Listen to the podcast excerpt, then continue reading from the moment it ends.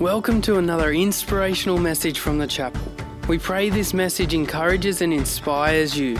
If you would like any more information, check out our website, thechapelcollective.com.au. Um, we uh, sat around our table yesterday and uh, we decided to plot some family goals. We're a couple of weeks late, that's fine. Um, we'll still hit our timeframes by December 31st, I hope. But we sat down, uh, our little family, I've got a six year old boy and a three year old boy, and we sat down and said, Boys, we're going to map out some goals. And they looked at us funny. They're like, What's a goal, mum and dad?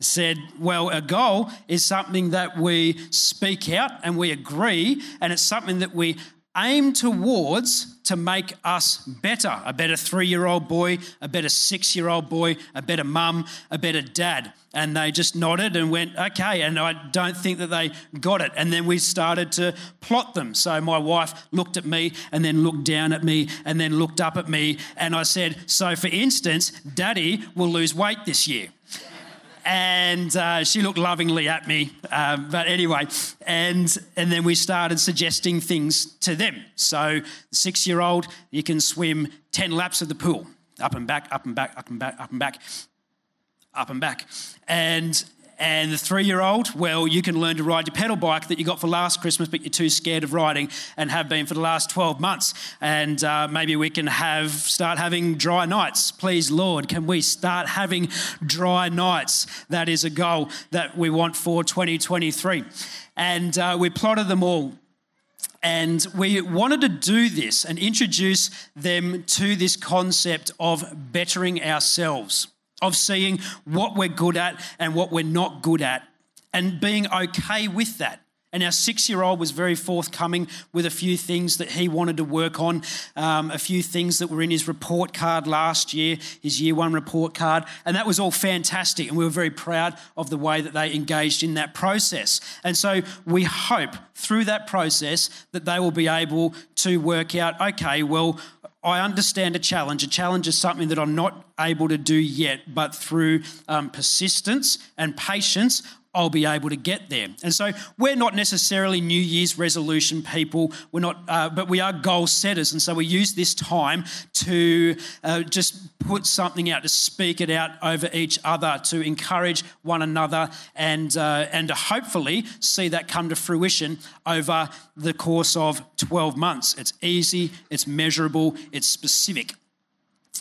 And so when we start this time of year, we as Christians, we as a church at the chapel, we think, yes, all right, good. Now is a time where we've got a fresh 12 months. We can see um, the next a calendar year.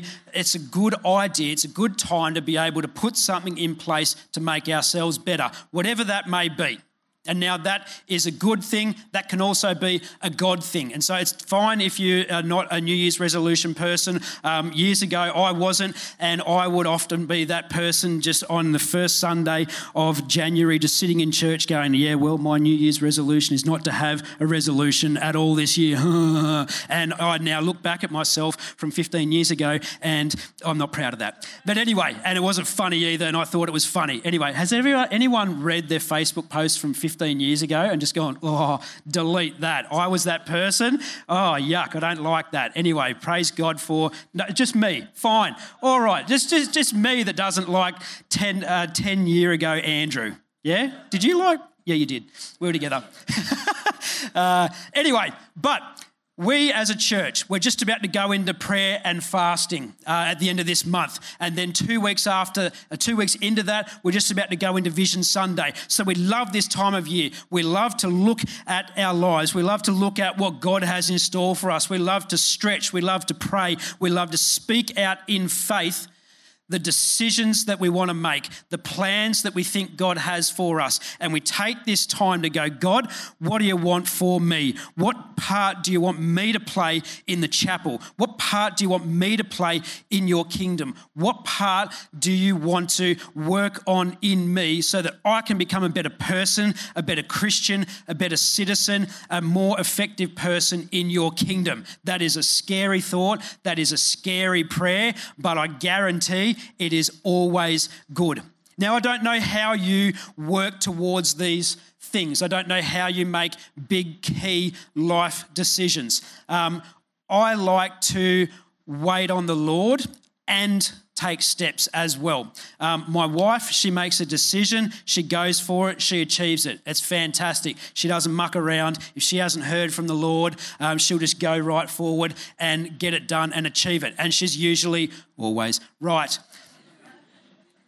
And uh, me, I like to take my time. I like to consider uh, all the options and I like to see as far as I can. I don't muck around necessarily, um, but I'm not as fast as my wife. So she thinks I muck around. I don't. Anyway, um, so anyway, I just wanted to think about what, how, how I go about these things, and maybe you can think about that too. Are you a researcher? Do you get an A4 piece of paper, draw down the line, and go pros and cons? Um, do you talk to people? Do you mind map? Do you have a whole whiteboard of stuff going on, like Minority Report? Do you um, do you just wing it? Or do you just bury your head in the sand? I don't know. You might know. You might be confused after listening to me. I'm not too sure. But let's see um, something from Acts 16, 7 to 10, and we're going to pull a few things out. We're going to go, um, we're going to exegete this passage a little bit, okay? So hang in here with me. Um, it's going to be helpful to someone. So, Acts 16, 7 to 10. When they came to the border of Mysia, this is Paul and co um, they tried to enter Bithynia, but the Spirit of Jesus would not allow them to.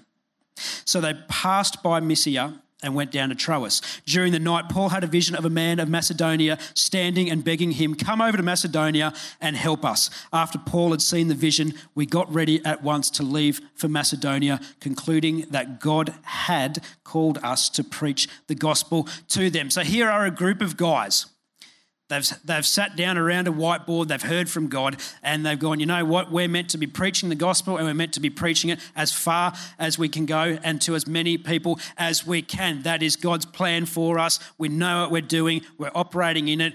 Good. Ticking all the Christian goals at this moment. But here in this passage, we see two ways that they have found out God's plan. One is that they're heading to Bithynia and then they're going to preach in Bithynia, and the Holy Spirit goes, Nah, you're not going to Bithynia. And I don't know why. We don't know why. We don't know about um, why that would happen in the scriptures, um, but it does. And the Holy Spirit interject and brought them away from Bithynia.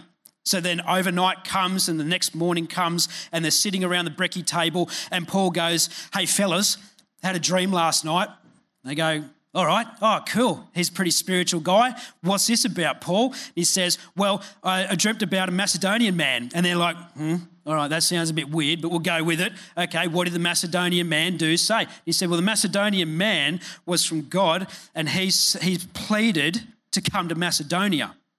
And so the day before, they were heading to Bithynia, thinking that they were doing the right thing by the will of God. And they were. Arguably, they were.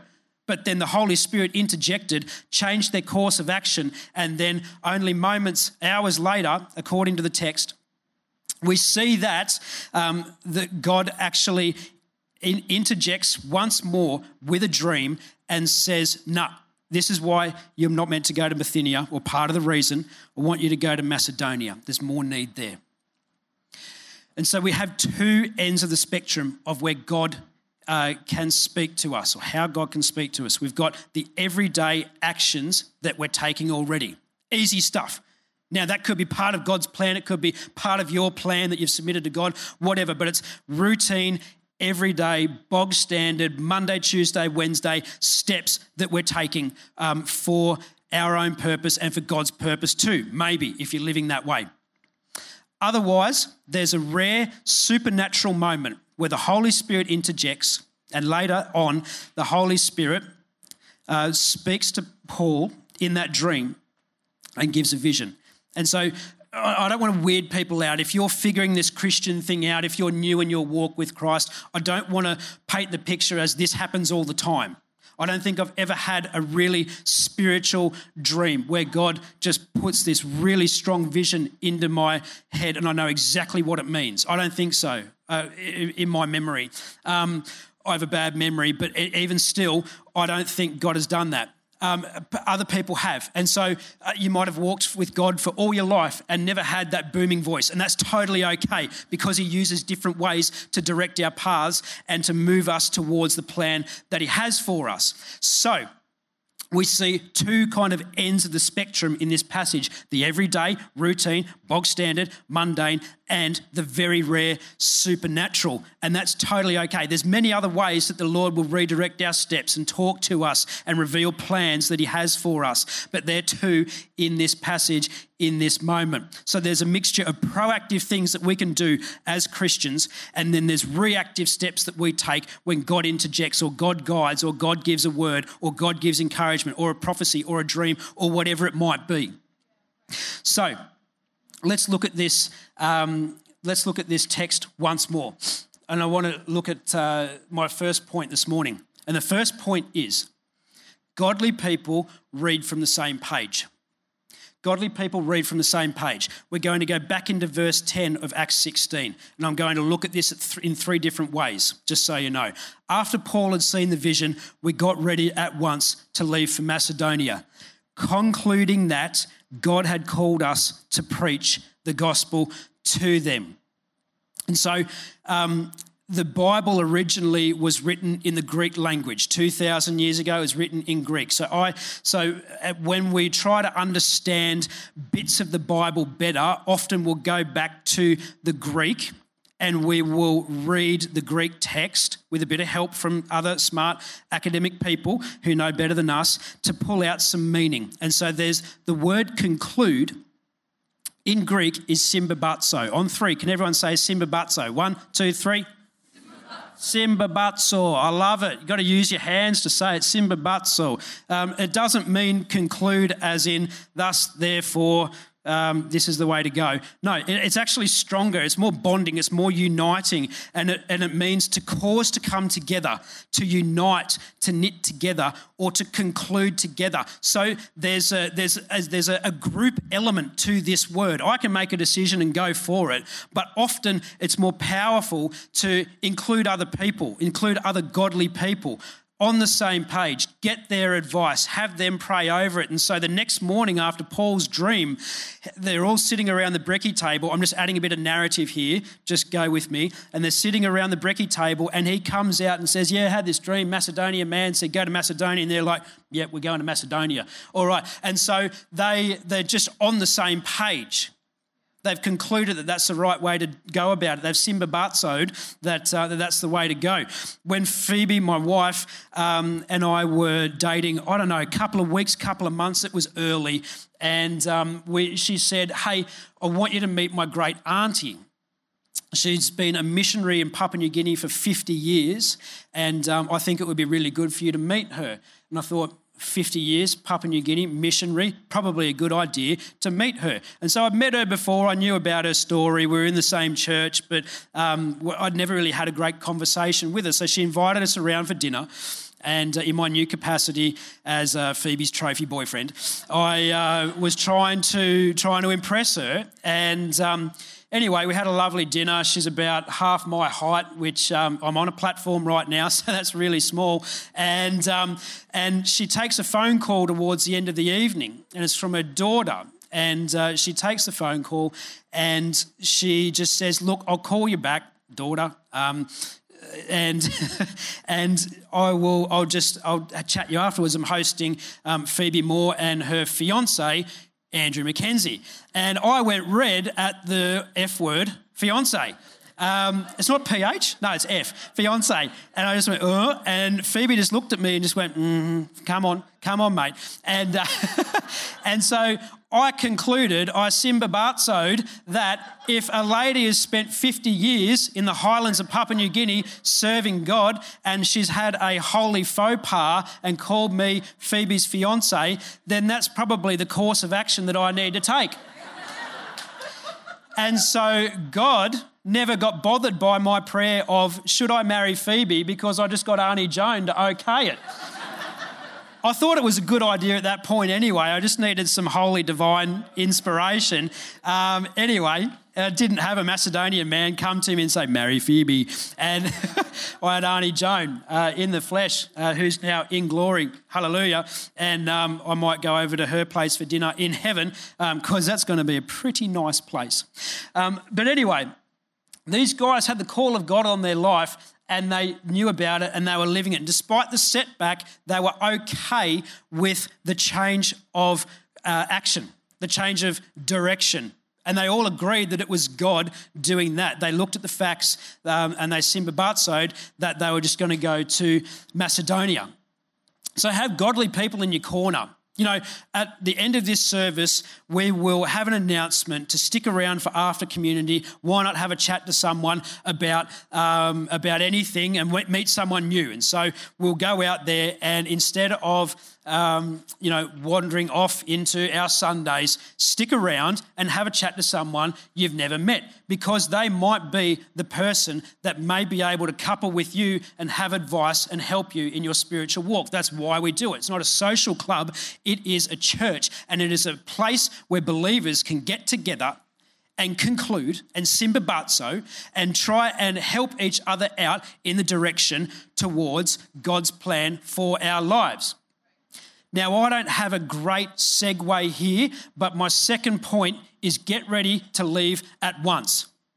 Get ready to leave at once. Not don't don't leave after the service at once. Okay, we're moving on from that, but we're moving back into the text of Acts 16, 7 to 10. And we're going to look at verse 10 yet again, but we're going to look at a different part.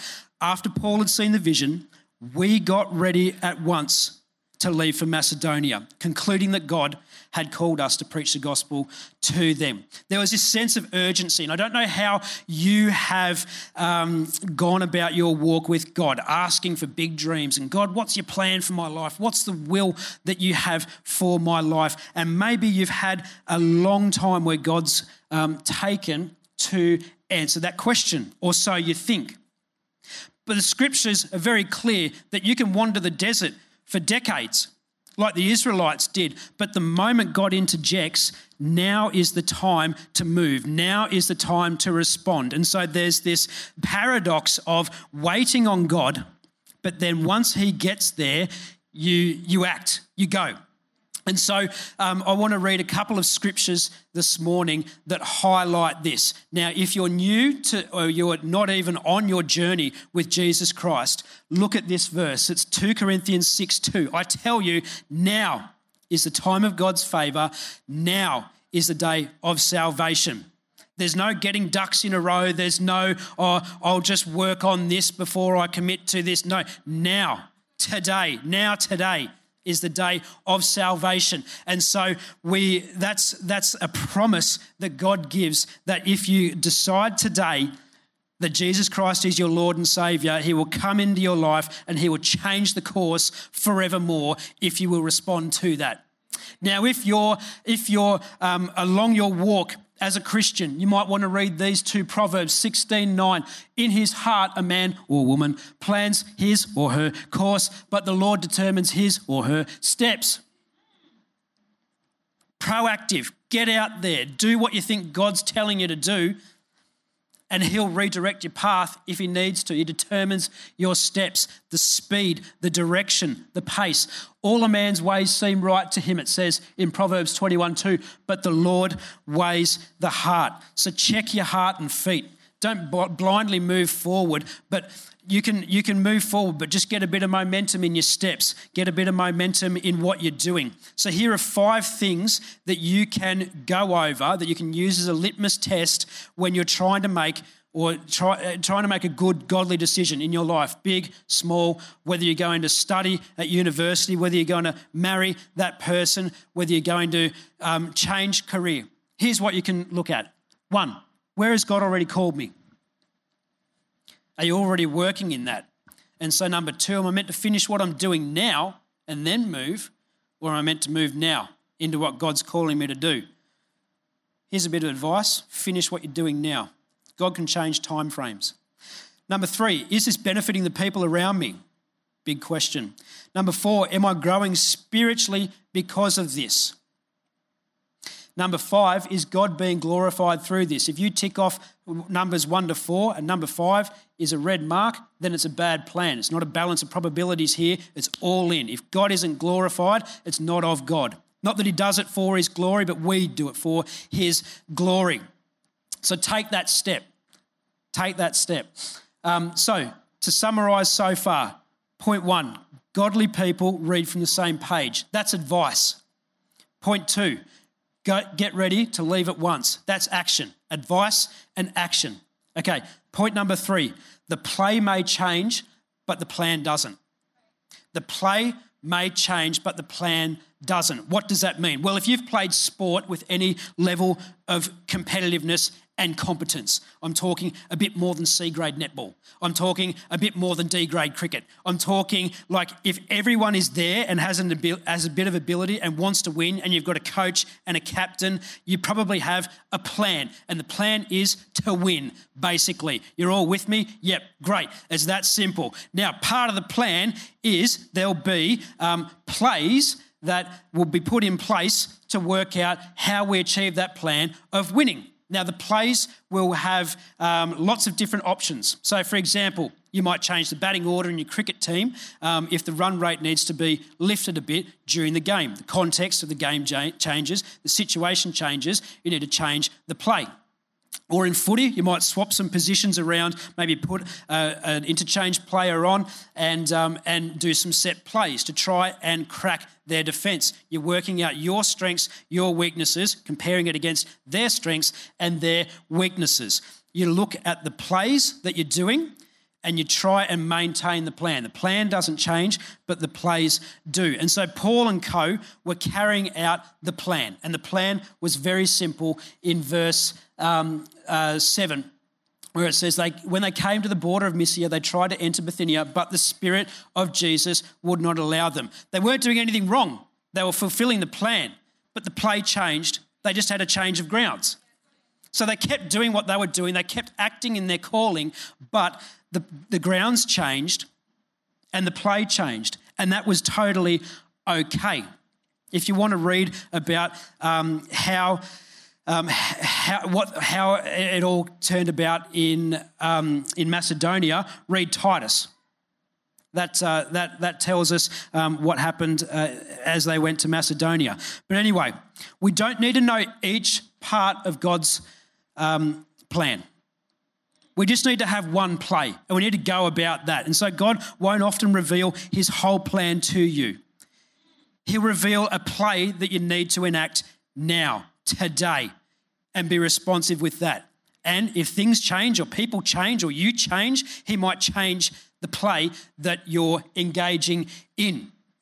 For good or for bad. James 1 2 to 4 says, Consider it pure joy, my brothers and sisters, whenever you face trials of many kinds, because you know that the testing of your faith produces perseverance. Let perseverance finish its work so that you may be mature and complete, not lacking anything. Now, they could have finished that day having been redirected from Bithynia and going, God, why didn't you let us go in there? And they wouldn't have known at that point. And sometimes we think that we're doing the right thing by God or the right thing by the plan that He has for us, and things unpredictable and uncontrollable change to a point where we think, hang on, am I not doing, am I not in God's plan? Did I do something wrong? Or, God, where are you? Why aren't you responding? Oh, you hear my prayer. I'm doing all these things. I'm serving faithfully. I'm tithing faithfully. I'm, I'm working in, I'm doing uh, the ministry that you called me to with the people that you've called me to. And, and something changes. And so sometimes we often go, well, God's not in it. God's not in it. And so we, we, we use our own lens of our own understanding to read that situation, and it can often go awry. It can often go pear shaped if we think that way. But God's plan doesn't change, He just changes the place sometimes. And so when we look at a bad situation like that, that's when we can consider it pure joy because we can think, oh, well, God maybe may, might have been rescuing me. Now, in Bithynia, there might have been um, opposition that could have thrown rocks at them, persecuted them. That might have been really dangerous. It might have been a bad idea. In Bithynia, there might have been missionaries already there kicking goals and doing a great job, and there wasn't any need for Paul and Co to be in there. It might have been a good reason why the Holy Spirit grabbed them and sent them to Macedonia. We don't know. But what we do know is that God sees that. God sees everything that happens. He's all knowing, He's all powerful. And so when He redirects us, we think, um, we can think, oh, this is a bad situation or I'm not working with God, I'm not working in God's plan. But no, He can still redirect our path so that we are more effective within the plan that He has for us. And so we're not going to see this plan all the way through. We're not even going to see all the plays because we can't see that stuff. We're human, we're unable to. But God sees it all, He's marked it all, He's mapped it all out and He has it all sorted for us as long as we're in His Word. We're with a group of believers cheering us on, and we take action immediately and respond to the timing and the calling of God. Beware the danger of thinking um, that bad situations are a result of God not being there or Satan being a part of it. No, God's bigger than all of that. God can work all th- through all that. He sorted it out. He watched his son die on the cross. An ultimate tragedy. It's all part of the plan. I'm in control. It's fine. Watch this. Just wait three days. You'll see. You'll see. Just wait 40 days after that when the Holy Spirit comes down and interjects on the day of Pentecost. You'll see. Just hang in there. Be with your believers. Keep praying. Keep seeking. Keep praising. And then God will interject when He needs to. And so I don't know the plan that He has for you. You may not know the plan that He has for you. But I do know that the Bible says that the plans that He has for you are good, they're big, they're full of blessings. And when we pray prayers like, God, reveal your plan to me, God, would you bless me so that I can fulfill that plan? Would you change me so that I can fulfill that plan? Would you strip that particular sin out of me so that I can be more effective for you? When, when we do that, when we say that, when we pray that, it is dangerous for the kingdom of darkness. The world's going to be a better place when Christians stand up and go, God, I want to be in your plan. I want to be in your will. I want to be in the place with the people that you've called me to so that I can affect your kingdom down onto earth. When the world is full of Christians praying that, look out. Look out because the world can be taken over when Christians pray that prayer and act in that way. So I do not know what you're wrestling with this morning. It might be that you're working out whether this Christianity thing is for you. It is. That was God. I don't know if it's trying to uh, change your career, to date that person, to move away, to stay here, to give that money to that cause, to serve on a team, to reconnect with that person.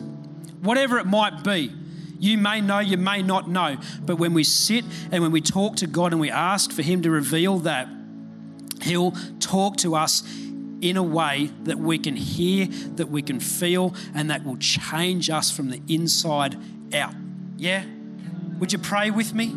Would you pray with me? We're going to have a prayer team over here after service who would be more than willing to chat. I'm more than willing to chat and pray with you. Father God, thank you so much that we can be living in your purpose and you can redirect our path. Thank you, Lord, that we can be living outside your purpose and you can still redirect our path. We thank you, Lord, that you are in control. You are all powerful. You are all knowing. You are all present and we can rely on you and your plan and your love for us. Thank you, Father, that you want the best for us. Thank you that you've already mapped that out. Thank you, thank you that you love us and you pursue us and you patiently wait for us to sort out our muck to hand it over to you and to ask for your help. Thank you that you continue to wait for us to turn back and turn back and to keep turning back. And however many times we need to turn back, we can because you allow us to do that. So, Lord, speak to us this morning. Soften our hearts and plant seeds in there. Stir our spirits up. Help us to be more powerful more loving, more intentional, more generous, more giving, more capable of affecting your kingdom here on earth. We ask this in your mighty name. And everyone said, Hey again, thanks so much for joining us on this podcast. Whether you are new and exploring your faith or a follower of Jesus, there's a next step for you. There is always room to grow, more to be done, destiny to be pursued, and people to be reached. So, what's your next step? To find out, head over to thechapelcollective.com.au. And thanks again for listening.